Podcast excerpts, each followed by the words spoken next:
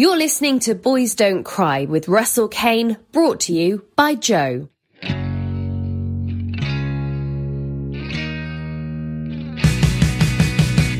and gentlemen, welcome to Boys Don't Cry. Great. Yes. It's hosted by me, not Nick Grimshaw. Google the other one, Russell Kane. It's the podcast where we force boys to talk about the thing boys don't normally talk about. Some men are so bad at speaking about stuff, they actually speak in Morse code. ... I'm leaving you. Where did that come from? Why weren't you listening? We take all kinds of subjects. Body hair, height, depression, suicide. It's comedy gold every step of the way. Joining me this week, comedian Adam Rowe. Radio 2 presenter OJ Borg. And of course, just so we don't descend into men talking about men, I have my lady auditor of the week. It's comedian Lou Conran. Make some noise, people. Okay, so it's not so much a male topic this week, you'll be glad to know, Lou. Good. But I am interested in the different ways men and women are affected by what we're going to talk about today. Each of us definitely has a relationship to this topic. If not, you are an android. So I want to talk about parenthood today, our relationship with it, mums, dads, the effects they have on us. First of all, if you could talk us through your setup, OJ. Mum, dad, undivorced, divorced? Very divorced. No, it wasn't traumatic, and it's weird. When I knew I was doing this, I didn't realise I was going to have to talk about my feelings, and then I came into it thinking, actually, this could be therapy that you don't have to pay for, so I'm into this. Parents divorced when I was 8. Yeah. Dad moved away. He moved back to Malta, got 2 more kids. My mum... So your dad's Maltese? My dad's Maltese, yeah. Oh, you don't meet many Maltesers. Maltesers. Is that right? Maltesers, yeah, you sort of do. They tend to blend into the background. If you want to talk about awkward people, the Maltese are very awkward. I like the fact that when we get through that outer layer, there is that honeycomb of emotion just waiting to come. That's so incorrect. Maltesers don't have a honeycomb centre. It's more of a light biscuit. Oh, right. No. So, yeah, my dad moved back to Malta when I was 10 or 11, but I didn't see him really. I saw him once a year from that point onwards, which was weird, not having a father figure around. He got remarried to a woman who hated me, really did hate me. It was one of those situations. God, I really am talking about my feelings. So what age was this? Because I don't think it makes a difference. There'll be so many people listening to this and people in our room today who's separated parents. It's almost more normal. I think it's going beyond 1 in 3 now. Soon it'll be 1 in 2 and probably more. It was where I grew up. Because after my parents got divorced, we moved to a council estate where if the parents were together, you were like, ugh, what's wrong with them? Yeah, exactly. But the parents like each other. He knows his dad. Freak. Yeah. So my dad moved back to Malta. Mum had another one. And then later in life, my dad, age 60, had another kid, which was bizarre. So, how old were you when this separation happened? 8. 8 years old. Yeah, 8. See, 8, they say, is the cut-off. They reckon between... If you can get to 8 years old without anything too traumatic happening, you might be okay. I think I was 7.5. Damn it. That was great. They just got under the barrier. They got divorced on the 10 years to the day they got married, which they then told me. I was like, oh, yeah, cool, well done. Congratulations. Good anniversary. And Adam, what's your setup? Parents broke up when I was about 10 years old. Copycat. It was sort of my fault. Wow. What, you're saying that you split your parents up? Yeah. Well, I didn't mean it. It wasn't malicious. I was just trying to get myself out of trouble. Basically, I'd stole some of my dad's beers, and he was like, have you stole my beers? And I said, no, that was my mum. And I was 10, so I didn't understand that my mum was an alcoholic, which is true. And then she was like, you've been drinking again? She was like, I fucking haven't. I really haven't touched any of the alcohol. And I was like, well, I didn't touch it. And then they had a big argument. And halfway through the argument, I was like, Dad, it was me, but it's already gone too far. So wait a minute. We were all laughing. He calls you own parents. You thought, yeah, good one. It turns out... Are you messing around? Did that actually... No, that is exactly what happened. Yeah. Well, so you caused an argument by making it look as though your mum had been drinking when she... But I didn't know she had a drinking problem when I told that lie, and I did try to take it back. That's quite a heavy thing for someone to carry. Yeah, for a while you do think it's your fault, but eventually your parents do go, we were going to break up anyway. It was just the straw that broke the camel's back. Both of you ended up living with your mums? Mm-hmm. I lived with my mum, yeah. So this is the first thing I want to talk about.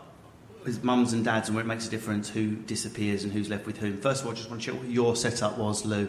Stable married parents? I'm really sorry, but my parents are still together. Really? Are they happy, though? That'd be ridiculous. No. Okay, that's fine. No, that's fine. My dad did shift work for most of his working life just to get out of the house. That's how they stayed married.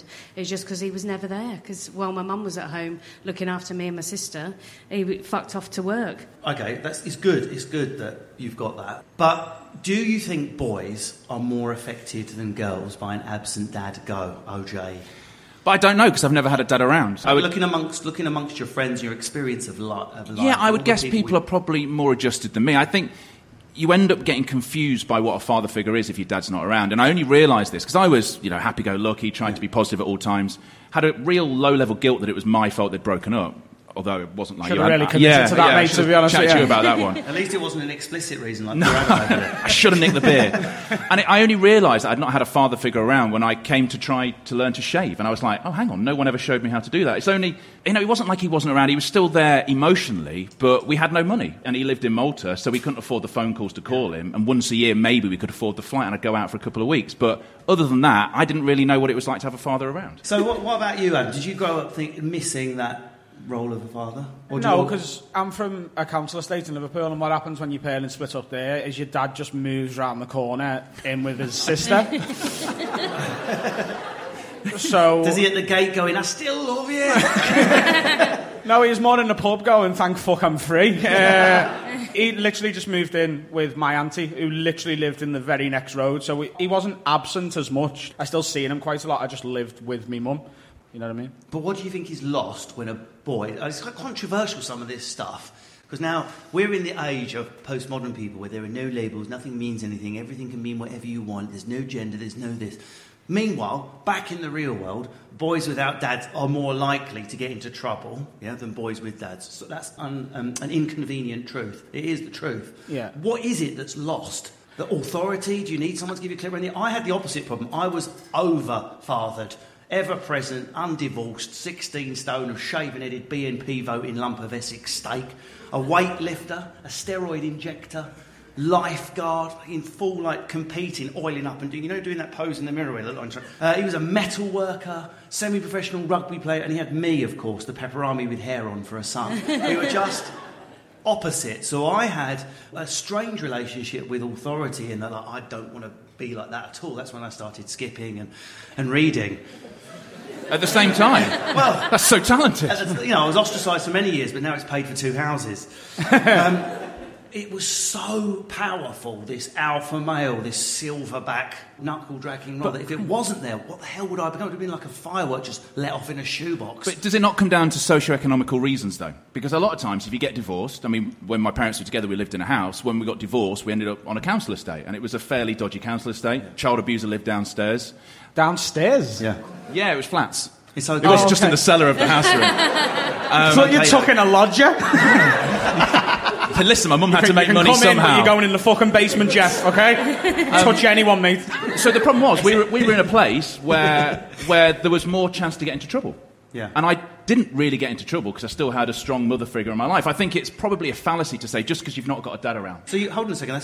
What you've said there is quite contentious. You think it's a fallacy? I think you can read too much into those statistics because what we're talking about here is when you get divorced, there's less money coming into the family. Unless you're from a middle-class background and there's enough money to pay for two households, somebody's probably going into social housing. If that social housing is on an estate that's got problems already, then surely people might be dragged into trouble where they wouldn't have done if you'd have stayed living in Essex in a nice house. So what you're saying is if we controlled out poverty and socioeconomic reasons and we took all boys, all dads who've been absent, then you would say there's less likelihood of malfunction on the emotional or behavioural level in a posh family than there is in a council estate family. Possibly. Nah, that's nonsense. That's absolute bollocks. Well, no, what I'm saying is you can read wrong into the figures. I think slightly. Adam might disagree. I'm not being quite right here. I don't like... Maybe it's just the working class chip on my shoulder. I don't like the idea that just because you're born into a poor area means you're going to end up... No, but I also don't like the idea that just because you've not got two parents together, you're going to get into trouble. No, yeah, but the absence of authority will definitely contribute to... If you can get away with stuff... I know I used to get away with stuff because come 7 o'clock, my mum was drunk, so I was like, I want to set a fire in the garden.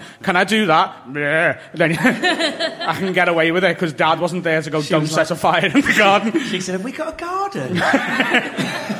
It's more of a yard.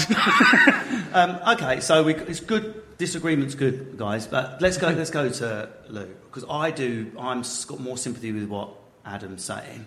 It's old school, and I probably will get in trouble for saying this. My Twitter will probably light up. But there's something hardwired in humans to have this double role. I'm not even saying it has to be a man and a woman. It could be two men, two women, whatever. But I think this double role is needed. You see it a lot of the time in nature repeating. We are supposed to have an authority figure. My dad was from a broken... See, I have got divorce in the family. Hurrah, yeah. I fit in. But my dad was... His parents split up. My nan was bonkers and my granddad fucked anything with a hole. So... he ruined a couple of cars exhaust pipe ruined it. Straight. He loved them princesses. But my dad was the eldest of 8, and he had to then become the father figure. So he didn't have any of this kind of, I need to rebel, I need to do this, whatever, because he had a role to fit in. He then became the father within that family because my nan was poorly, and his dad had pissed off with somebody the same age as my dad. So that was weird. He had to fulfil that role. And so what about this idea that wound Adam up? But I do have sympathy with it as well. I've got to be honest, actually, that if you grow up on a council road, I'm not necessarily dogging on council estates. No, I grew up on a council road, so I feel like I can comment. Absolutely. All I'm saying is, I think if you're looking at the figures, saying I just think it's disrespectful to single parent families, whether that's a man or a woman, a single parent family, to say that your kid's more likely to get into trouble. If there's figures, then there's figures, but I actually agree to a certain extent. I can only talk about my experience. I lived in Enfield in a council road, 2 doors that way, weed, trips, another door, you got some MDMA, 3 doors that way, you're skunk, solid. Well, that's going to stop you getting into trouble. There's a glue sniffer over the park. I mean, it was all there. You had to be a saint not to think, well, I wonder what's going on over at Roller Express this weekend with everyone's eyes are rolled in the back of the head and they're dancing to techno. Sod that. I'm going to read a Penguin Classic instead. And be I mean, you had to be a sort of a freak to miss it a little bit. Do you not think if you're nearer to stuff, Adam, you're more likely to taste that stuff? As it were? That's just basic logic, surely. Absolutely. Absolutely. If there's opportunity to get in trouble, then you're more likely to get in trouble. So you had another father figure come into your life, OJ, that hated you? No, my stepmother hated me. Your stepmother? Who my dad's divorced as well now. But no, I had another father figure come into my life in a way. My mum, not remarried, but long-term partner. Yeah. But he never wanted to be a dad to me. He didn't want to be. It wasn't in his repertoire, and it was fine. We sort of had a friendly relationship. I stole his records, and then he told me off for it, and that was about it. So it wasn't almost worse than having a father... No, it was just, for me, it was... I always sold it to myself, was I got 2 sets of birthday and Christmas presents, because you had 2 families apart. I was so overly optimistic about the whole thing and enthusiastic about it. Yeah, my parents are divorced, it's fine, it's not a problem. Who cares? I get a holiday in Malta for 2 weeks a year. So it never really... I saw it as a problem. So we had a sort of neutral... He was like France, really. He was there, but no interaction. More Switzerland than anything. But he was there, he was around, it was fine, it wasn't good, it wasn't bad. We're friends now. Adam, what's your old man like? Is he an alpha male? Is he a fighter, a lover? I think he likes to pretend he's probably stronger than he is. He's a typical man, push your feelings down, we'll just deal with them in 30 years' time via a heart attack sort of thing. Yep. That is the male... Do you know, I know that's what you're saying is almost a joke, but that is the latest theory. No one can work out why men have shorter lifespans than women. There is no reason. There's nothing in our DNA. There's no genetic reason why every boy in this room and every boy listening will live 5 to 7 years less than every girl. And in fact, it doesn't happen in every society. The societies it doesn't happen in, guess what, are the ones that have geographical quirks, like say they're on hillsides or mountainsides, where the men can't isolate themselves and become miserable when they get older. So say, for example, one example is... in Sardinia, there's these hill settlements that's got the highest rate of male centenarians over the globe.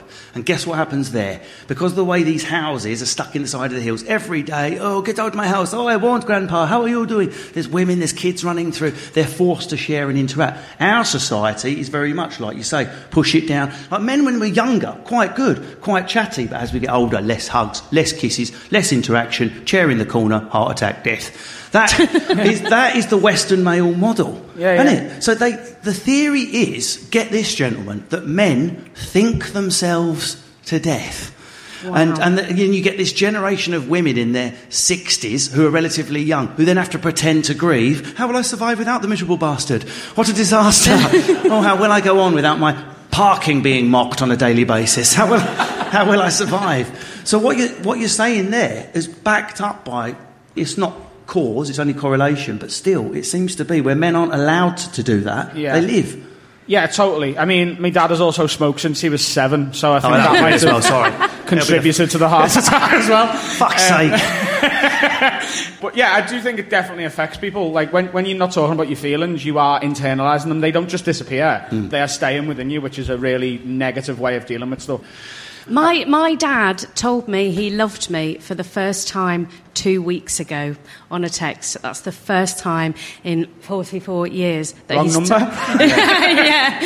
Yeah. And the reason for that was because I bought him a dinner on a steam train. And he's always wanted to go on a steam train and have dinner on a steam train, a murder mystery night. And he said, oh, yeah, that was the best night I've had. Thank you. Love you. And I thought, without the eye, though. It's not the same without the eye, is it? Yeah. How many people in the room, if you said to a boy, I love you, and you went, yeah, love you. It's not the same, is it? So where's the eye, motherfucker? Oh, you've just ruined it. You've just ruined it for me. I'm just saying. I cried when I got that message. No, I was like, my dad's just told me he loves me, but you're fucking ruined it. It's the methadone on the way to the heroin of love. It still counts. But my mum always said this, because I've got one brother. If only you'd had a sister, your dad would have been different. It would have melted him. He'd have been like butter. A girl softens a man's temperament. Has anyone got like a larger age gap and a smaller sister and saw that difference? Well, I've got a very large age gap between me and my sister. My dad had another kid at age 60, so there's what, 35 years between me and my sister. He's clearly not softening on any level. No, not at all. Do you know what? It was a few days before I got married that he told me that his new girlfriend, who's very nice, was pregnant. And I was like, Dad, you know it's hard work, sleepless nights. There was like a real weird role reversal where I was trying to tell him to not do it. So do you think what I've said is more speculation? Do you think my mum's wrong? Or do you think that men, even the alpha male dads, like Lou sounds to be in mine, are different with girls than they are with sons? Does any of the audience think that? Anyone? Who thinks that's true? Show of hands? I've always wanted to do that. Not many. The girls don't think it's true. Well, it's not, as Jonathan Dimbleby would say, it's not a scientific audience, but the self-selected audience here don't seem to agree with me. My dad didn't want girls because he's got 5 sisters, and then he got 2 daughters, and he's never been more disappointed in his life. But my mum's thrilled because he doesn't like football and anything like that. But I don't know, if he'd have had... He's got 2 brothers, and my dad's not particularly... I don't know, he's not really... I don't know how it would have affected him if he'd have had boys. Is he tactile? No, you have to put him on like a waistcoat. You have to literally manoeuvre him. Working class people tend to, they're up at the side of the room waving for you can get them. See you later, then, out the door. Yeah. Whereas middle class people want to kiss you all the time. They're, it's so nice to see you again. And let me kiss part of your body. Stop touching me. It does the classic... Tap. There we go. That's it. Just all right then. Well done. Nice to see you. Shoulders there we go. Place. That's it. Bye bye. Oh God, she's going to come near me. Oh God. There we go. Bye bye. That's it. Yeah. Like he's thanking a plumber. What was an invoice? Good job, bro. Good job. Adam, is it a fallacy? Do you think you're bound to feel more protective of girls because I think dads are more protective of girls than they are of sons. Yeah. I'm just making it dramatic. No, but I've seen a couple of faces go, you can't say that, it's 2018. Because we are losing those kinds of conversations for fear of offending people. And I'm from Green Party voting, covered in hummus, free Tibet. I'm the worst of them. But I'm such a free speech believer. I like to go to the opposite of what I believe sometimes, just to say it, because sometimes it shines a light on something. Particularly stuff like this, which is so important. Well, right? The problem with stereotypes and prejudice in general is that it's obviously used in an abhorrent way a lot of the time and can create fear. But stereotypes don't come from absolutely nowhere. Do you know what I mean? Yeah. People haven't just gone, oh, well, this is what I think about this group. And this is a Scouser saying this, so... Do you know what I mean? People judge... There are no stereotypes that aren't based in reality. People judge groups based on the representative they've met of them. Yes. Do you know what I mean? Of course. If you've never met... a Scouser before and you're just looking at me, you will naturally, and it's a very human, normal thing to go, that's what Scousers are like. But obviously we're all different people. We're boys and girls. Men are bound to feel more protective. It's not because you want to, it's a natural thing. You want to protect your daughter, whereas with your son, you're like, he's just a little me, he can look after himself. If you feel like a confident fella. Thank you for your honesty for saying that. And OJ, that you do have a daughter? Like yeah, 4-year-old daughter. Right, so you're not far away from me. I've got a 2-year-old. Yeah, I sort of agree with that. I don't think it's the worst stereotype to say that dads want to protect their daughters, and it's not more than they want to protect their daughters than more than their sons. I don't know, I've not got a son, so I couldn't tell you the difference. I would hope that I would be the same with both of them, but there is a level of I want to protect my daughter. Part of it is when they get older, I know what I was like as a teenager. I don't want them to go anywhere near them. And me too. If my daughter plays Dungeons and Dragons, I'll be gutted. Yeah. But that's, I lost many years. Were you Dungeon Master? No, I was a 17th level wizard and I could have destroyed you with one roll of a dice. But I wouldn't want it for her. I just want to pick up one point about your dad. My dad never said that to me. I'm not like my dad never told me he loved me, because I think I would have died of embarrassment. But a couple of times, he got near it. I call it the five-stellar wobble, where he'd had five-stellar artois, and the head was like... There was a softness about it. He might have picked up a job. He was self-employed. I've got a big job. He's a cash boy. He'd have a cigar on... Five stellars, like, oh, come here. And I'm like, what's happening? What's happening? You know what, mate? I never tell you, but and you think it's coming, and at the last minute, he would always change it. And the one that sticks in my mind, I've always wanted to say, you know what, boy? I've never hit you, have I? I've never laid a finger. Have I ever hit? No, Dad. Thank you, Father of the Year. You never punched me. No. But you know what? And he actually said to me, "But you know why? Don't take the piss, boy. Do you know why I've never hit you?" And I thought, it's coming. This is where he says it. And I swear to God, this is what he said. It's because if I'd started, I wouldn't have fucking stopped. I didn't trust myself. I could crush an apple with my bicep. I'm fucking monster. And walked out. You see, but I knew he meant it. I knew what he wanted to say. But even though my parents were divorced and I saw my dad once a year, hardly spoke to him, I never suffered from him not telling he loved me. And whenever I saw him, there was lots of hugs. But maybe that's the difference with a Mediterranean father. I want to pick up cultural differences after that, because that is fascinating, because I do think there's something there. Today, I'm wearing the results of our sponsorship. Eagle-eyed audience might be able to see this tight skin fade I got going on the side from my ear, which goes into a number one. My tight fade was topped up this morning with my Harry's razor. Yes, boy.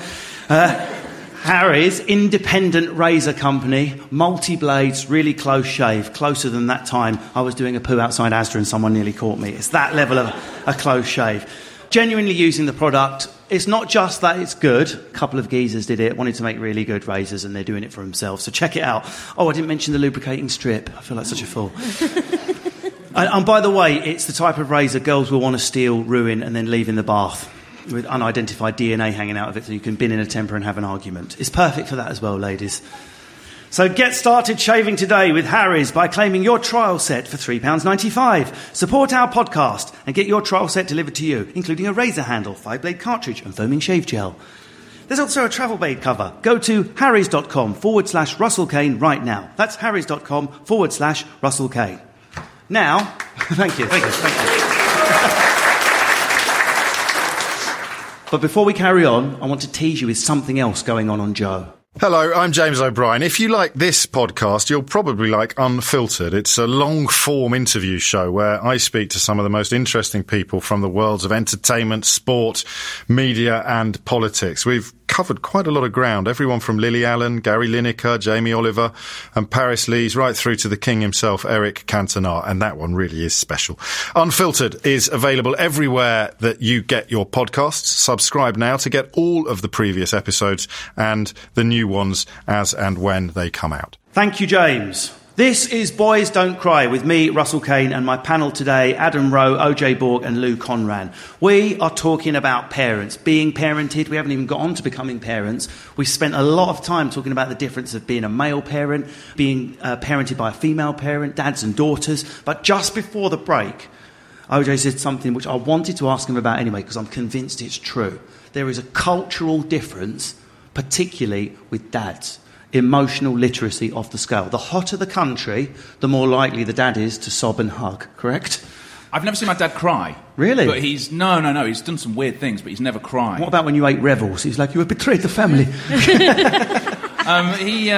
No, but he's always hugged me. He's always told me he loved me, but... The problem with that, there's another side to it, because what you're doing is you're taking that hot-blooded Mediterranean thing, which once again is a stereotype. It's an absolute stereotype, he says, with his dad having had a kid at 60. I still love... We laugh about it. I've never met her. Not yet. I'm supposed to be going out there. No, I've not been out there yet. So you've got... How old's your little sister? So my little sister is 2, I think. It's bizarre. Like, my daughter's 4, so my daughter's 2 years older than her own auntie. It's a real bizarre situation. I feel like I'm in Black Mirror.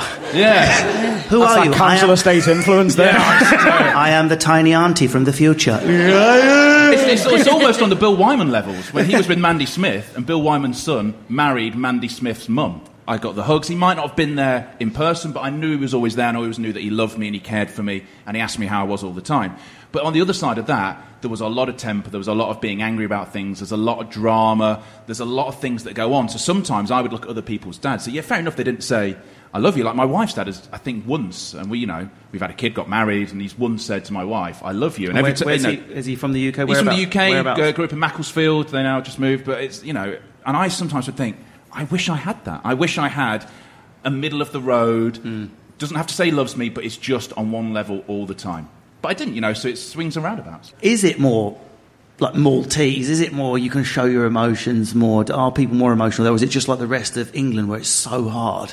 It's like a concrete rod inside you. You have to go, I love you. Is it like that? I mean, my dad's definitely told me he's loved me, like, throughout my whole life. And my mum definitely did, do you know what I mean? So I don't know. I do think he struggles to show... My dad does struggle to show his feelings, but not his feelings towards me and my little brother. What about you, Lou? Have you got any friends from different cultures where you're like, my God, your dad's so different? My sister's married to a Brazilian, and they live... It's so hard not to be immature, isn't it? It's really hard. Very well groomed, is it? Anyway, carry on. Just a really thin beard. With Harry's razors. Hold on, you just paid the bills for the next 6 weeks. Thank you, you're welcome. Anyway, so they live in Brazil. She's lived in Brazil for 20 odd years. And do you notice the difference? Yeah, massively. Really? Yeah. Culturally, he is... When I sort of first got to know him, it was that, I'll have to be careful, but it was kind of that kind of South American stereotypical role.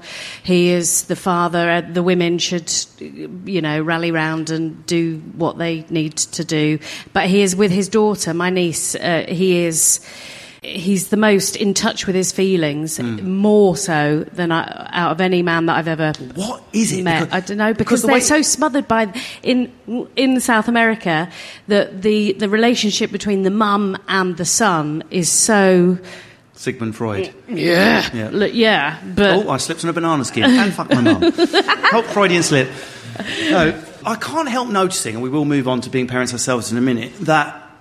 The pattern of, like, British dads and mums not being able to show their emotions is repeated. Sweden, Denmark, Finland. It's weather, isn't it?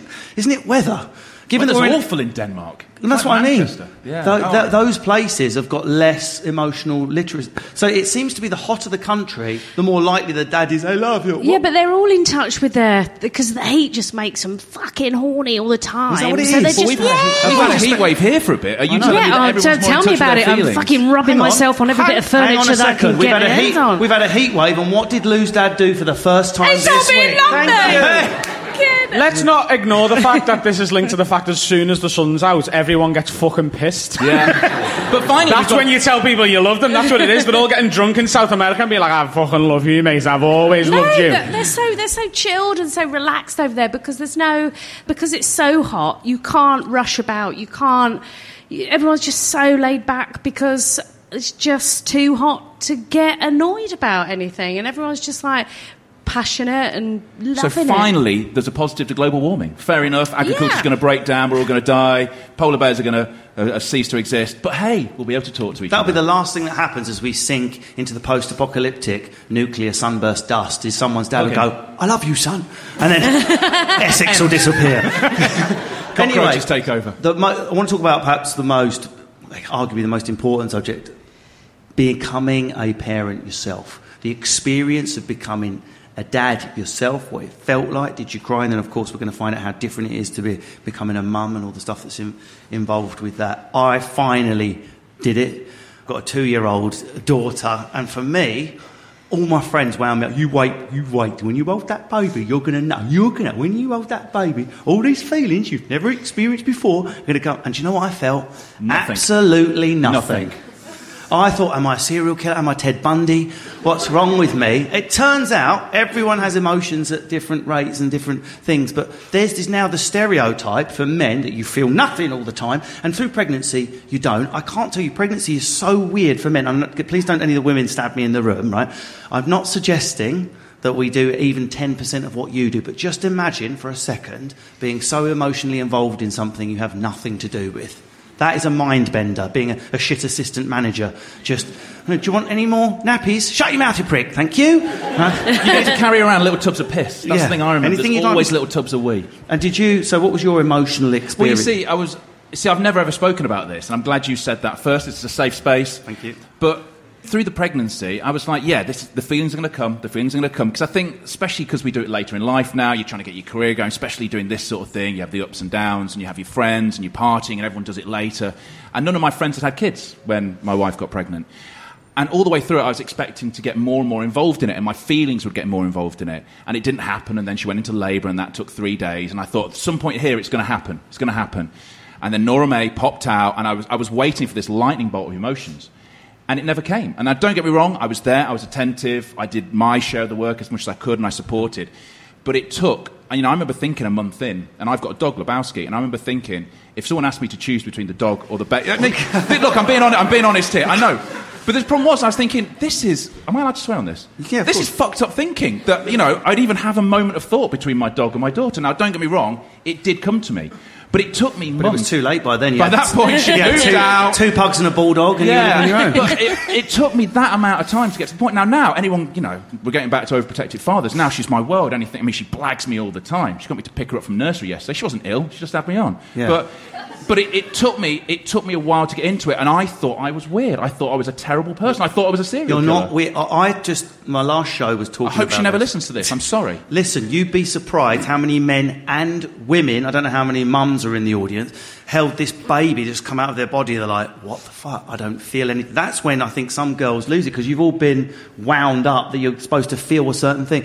Bonding can take months. It might not happen until a year. You might have all sorts of hormonal postnatal depression going. No one talks about this stuff. But for men, it's got the added complication of being something that's happening to someone else over there. And the other thing that's dark that no one talks about is everyone in the films, in the movies, is you think somebody's got some younger gentleman in the front row today. I'm assuming none of you have kids. Are you all childless? So you think you're going to meet a woman of your dreams, fall in love, and you're going to go home the first night, and both of you with your arm around each other, staring at the crib. What will she become? She could be prime minister. She could be a dancer. She could be a physicist. I love you so much. Do you want to know what you'll really be thinking? Please don't die. Please don't die. Yeah. Just over and over again. She stopped breathing. She's dead. The soft bit of the head's collapsed in. She's gone blue. She stopped breathing. What does it mean? You'll think that for a year. Good luck. Yeah. But can I just point out that it's not just men that suffer with this. I know my wife struggled at the time, because nowadays, especially with the society we have, there's some very aggressive women when it comes to, I'm perfect, my labour was perfect, my birth was perfect. And I don't know if you've got friends or anyone's got friends like that. There's this... As a woman, you have to be so brilliant and be attached immediately and breastfeed perfectly and do all these things. So she had as many problems, I think, as I had. We talked about it like a year later, but it took a while to get to it. Do you know what the worst one is, Adam, with the weeds covered? There is a competition at the moment between women of who can have the least painkiller and least hospital stuff. After 300 years of women dying in fields without assistance, all of a sudden, it's like, I had less painkiller than you. Really? I didn't go to hospital. Didn't you? I didn't go to hospital, and I cut through my phone lines and hammered my door, so even if I was distressed, I could have I was pecked at by crows while I gave birth in Rwanda. It was crazy. I mean, if men, we'd compete the opposite way. Me, I did a gram of MDMA, fired it out my bum, I went up. Could you imagine it? Adam, are you long-term related? Have you got kids? What's the plan? I haven't got a kid yet. So hearing the two men speak about their emotional experiences, that surprised you? That we've said that? Were you expecting us to say, I held my baby and the tears washed her head? No, I do think... You expect that Lion King moment. That's the moment I was expecting. That one.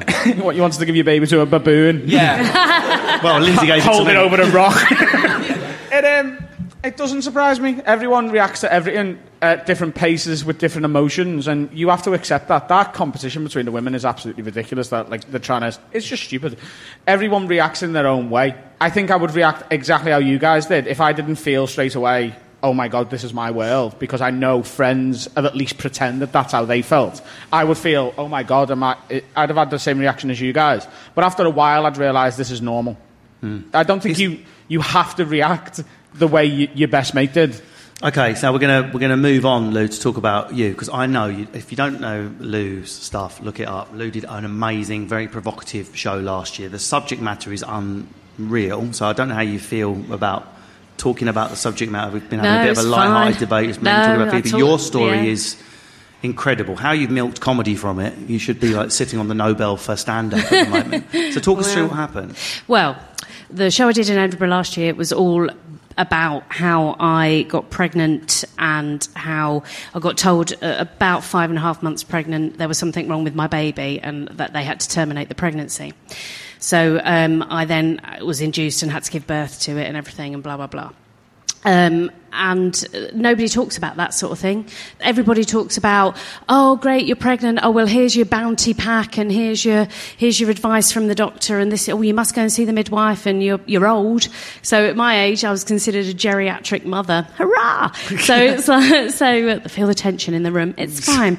But so nobody ever warns you. With the pregnancy test in your stair lift. Yeah, just going upstairs to piss on this. Oh, fuck, I've done it. Just drop it in the commode. It'll tell me if I'm up the duff or not.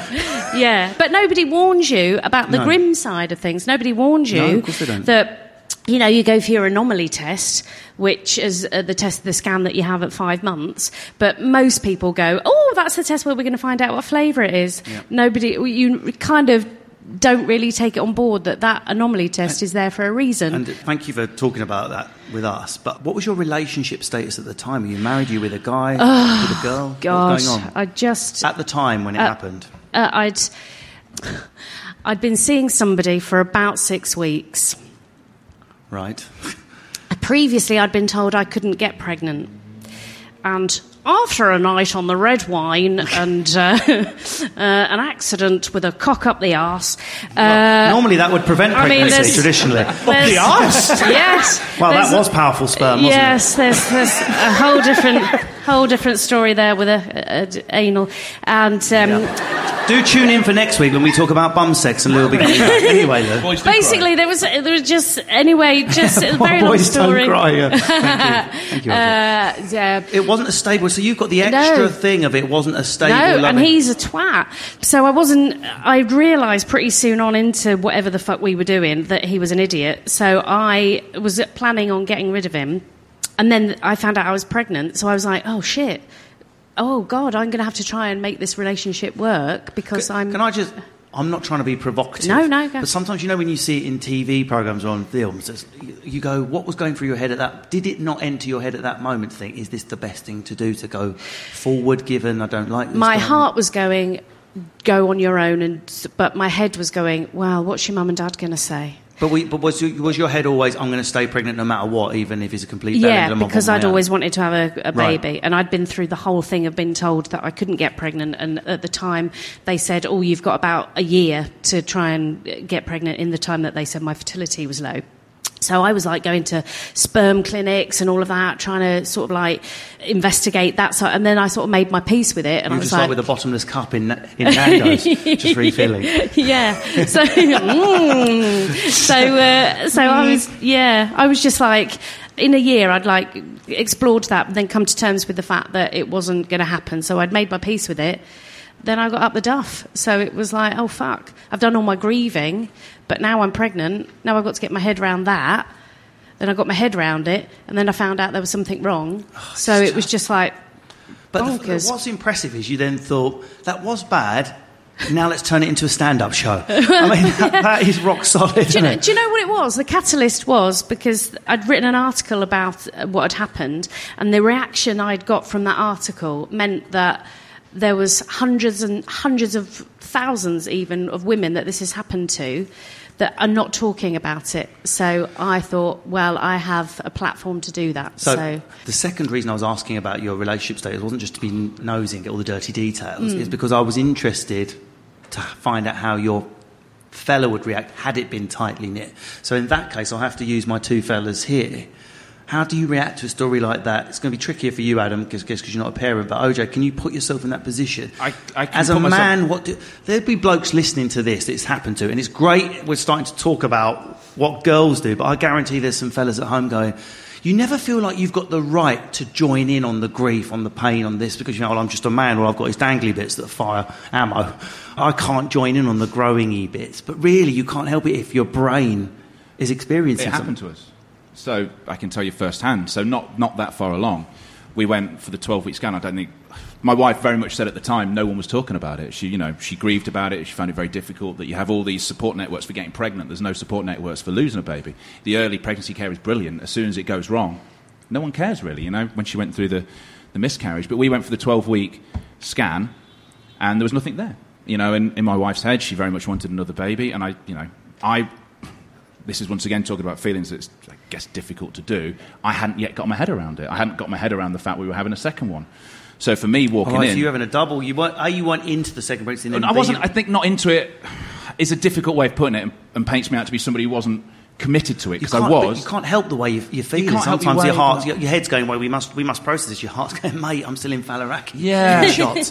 There's one thing talking about, there's another thing. I don't want to upset anyone by saying it. Of course, I understand. But we're talking about things you can't help but experience. So, I suspect a lot of women have similar emotions. Yeah, and we went in and we came away and we'd got dressed up to go to a nice restaurant in town afterwards, after the 12-week scan. It was we were going to do that. And we walked out, and there was nothing there, and there was tears, and we sort of bowled on through. We went to a very nice tapas restaurant in Manchester and drank red wine. And, it was such a stupid thing. And then the weeks that followed, when the miscarriage happened, it was awful. And then I felt bad about the fact that I wasn't on board with it to start with, and it sort of looked that I was relieved that it happened. And it wasn't. I was just refused to think about it, refused to feel it, and just went straight back to work and didn't care about it. I don't know what's right and what's wrong. That's not supporting that, Adam. Obviously, as the neutral of this debate... I can't... I'd struggle to add anything intelligent to that debate, to be honest, because I can't possibly understand... Okay, let me ask you this. What would your instinct be to talk about your missus with it, or to let her have her grief and have a little process and be with her female friends, or would you be in there separate? What's your instinct say? Knowing my current missus, she would need me to talk to her about it. She would need the support, and for me to listen to her exactly how she's feeling, and for me to add what I think... Yeah. I didn't talk to her about it. I couldn't do it. I don't think it'd necessarily come as easy to me. I think maybe it would come slightly easier than other men because of being a comedian. It's so weird. And I do tend to turn tragedy into comedy when it happens to me. Comedians find it easier not to discuss stuff, but then pick up a microphone and discuss it with strangers. If I can say anything to the audience, don't date a comedian. Well, we're out of time. I can't thank you enough, for particularly at the end there, for being so honest, Lou. And OJ said some very profound things I wasn't expecting you to come out with. Thank you for that. And also, Adam, you've been absolutely amazing. Thank you for talking about that and your family. And thank you for me for being amazing as well. If you want to download this, if you're listening to it on someone else's device, you haven't subscribed, do go to wherever you normally get your podcasts. You can catch up on episodes 1 to 5. It's not always stuff like parents. We've talked about height, body hair, muscles, willy size. We've gone there. We spoke about crying, and it was the funniest one we've done. Do leave a review if you liked it. If you haven't, important message from our sponsors, fuck off. No, but do leave a nice review if you've enjoyed what you've heard. I just want to say thank you very much to our panel, Adam Rowe, OJ Borg, Lou Conran. Thank you very much for coming, audience. This has been Boys Don't Cry. I've been Russell Kane. Goodbye.